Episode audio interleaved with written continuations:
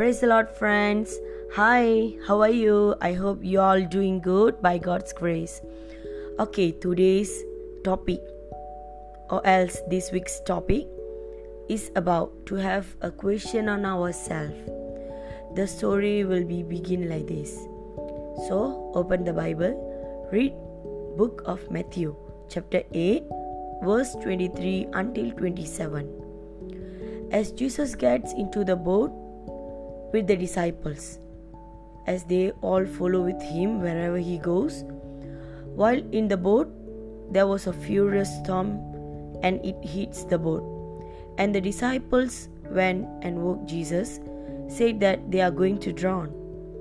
Then Jesus said to them, Why are you so afraid? You have little faith.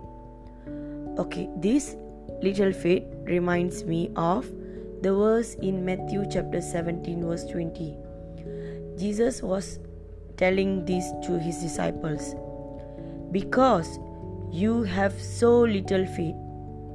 Truly, I tell you, if you have faith as small as a mustard seed, you can say to this mountain, Move from here to there, and it will move. Nothing will be impossible for you. Let us look at our situation right now. We are in this COVID 19 season. It is just same situation as the disciples are being now.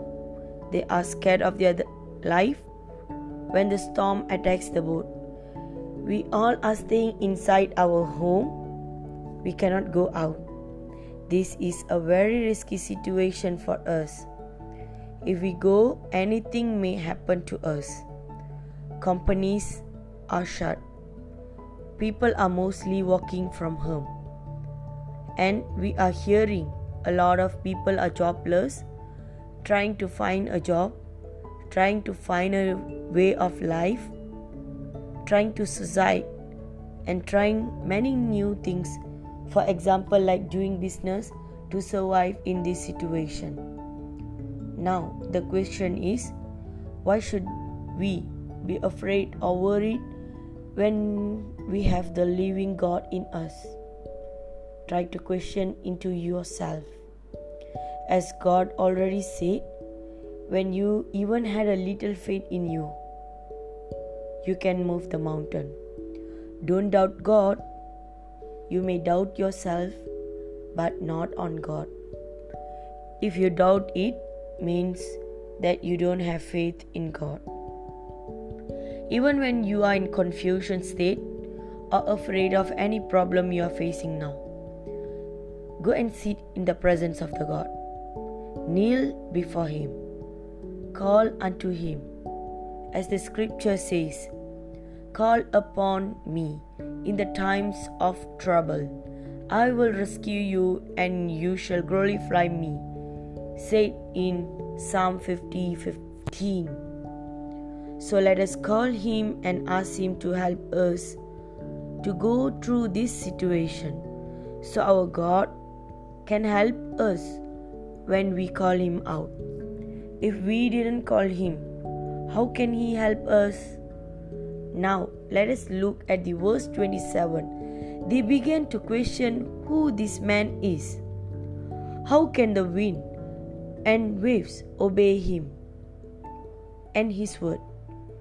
If he can make the wind and waves stop, why can't he stop what's happening around us? Do you think about it? The one who creates heaven and earth can make anything happen in our life at any time. So now, apart from looking into the problems, troubles, and looking for the solution, how we are going to handle this situation we are having now, let us look to the God. Let us run before Him. Let us pray. Let, let us see the God, look into the verse, and live according to His word. God will talk to us. So let us pray together and hope all our problems will be solved in the name of the Lord. Praise the Lord. Thank you. God bless you. Amen.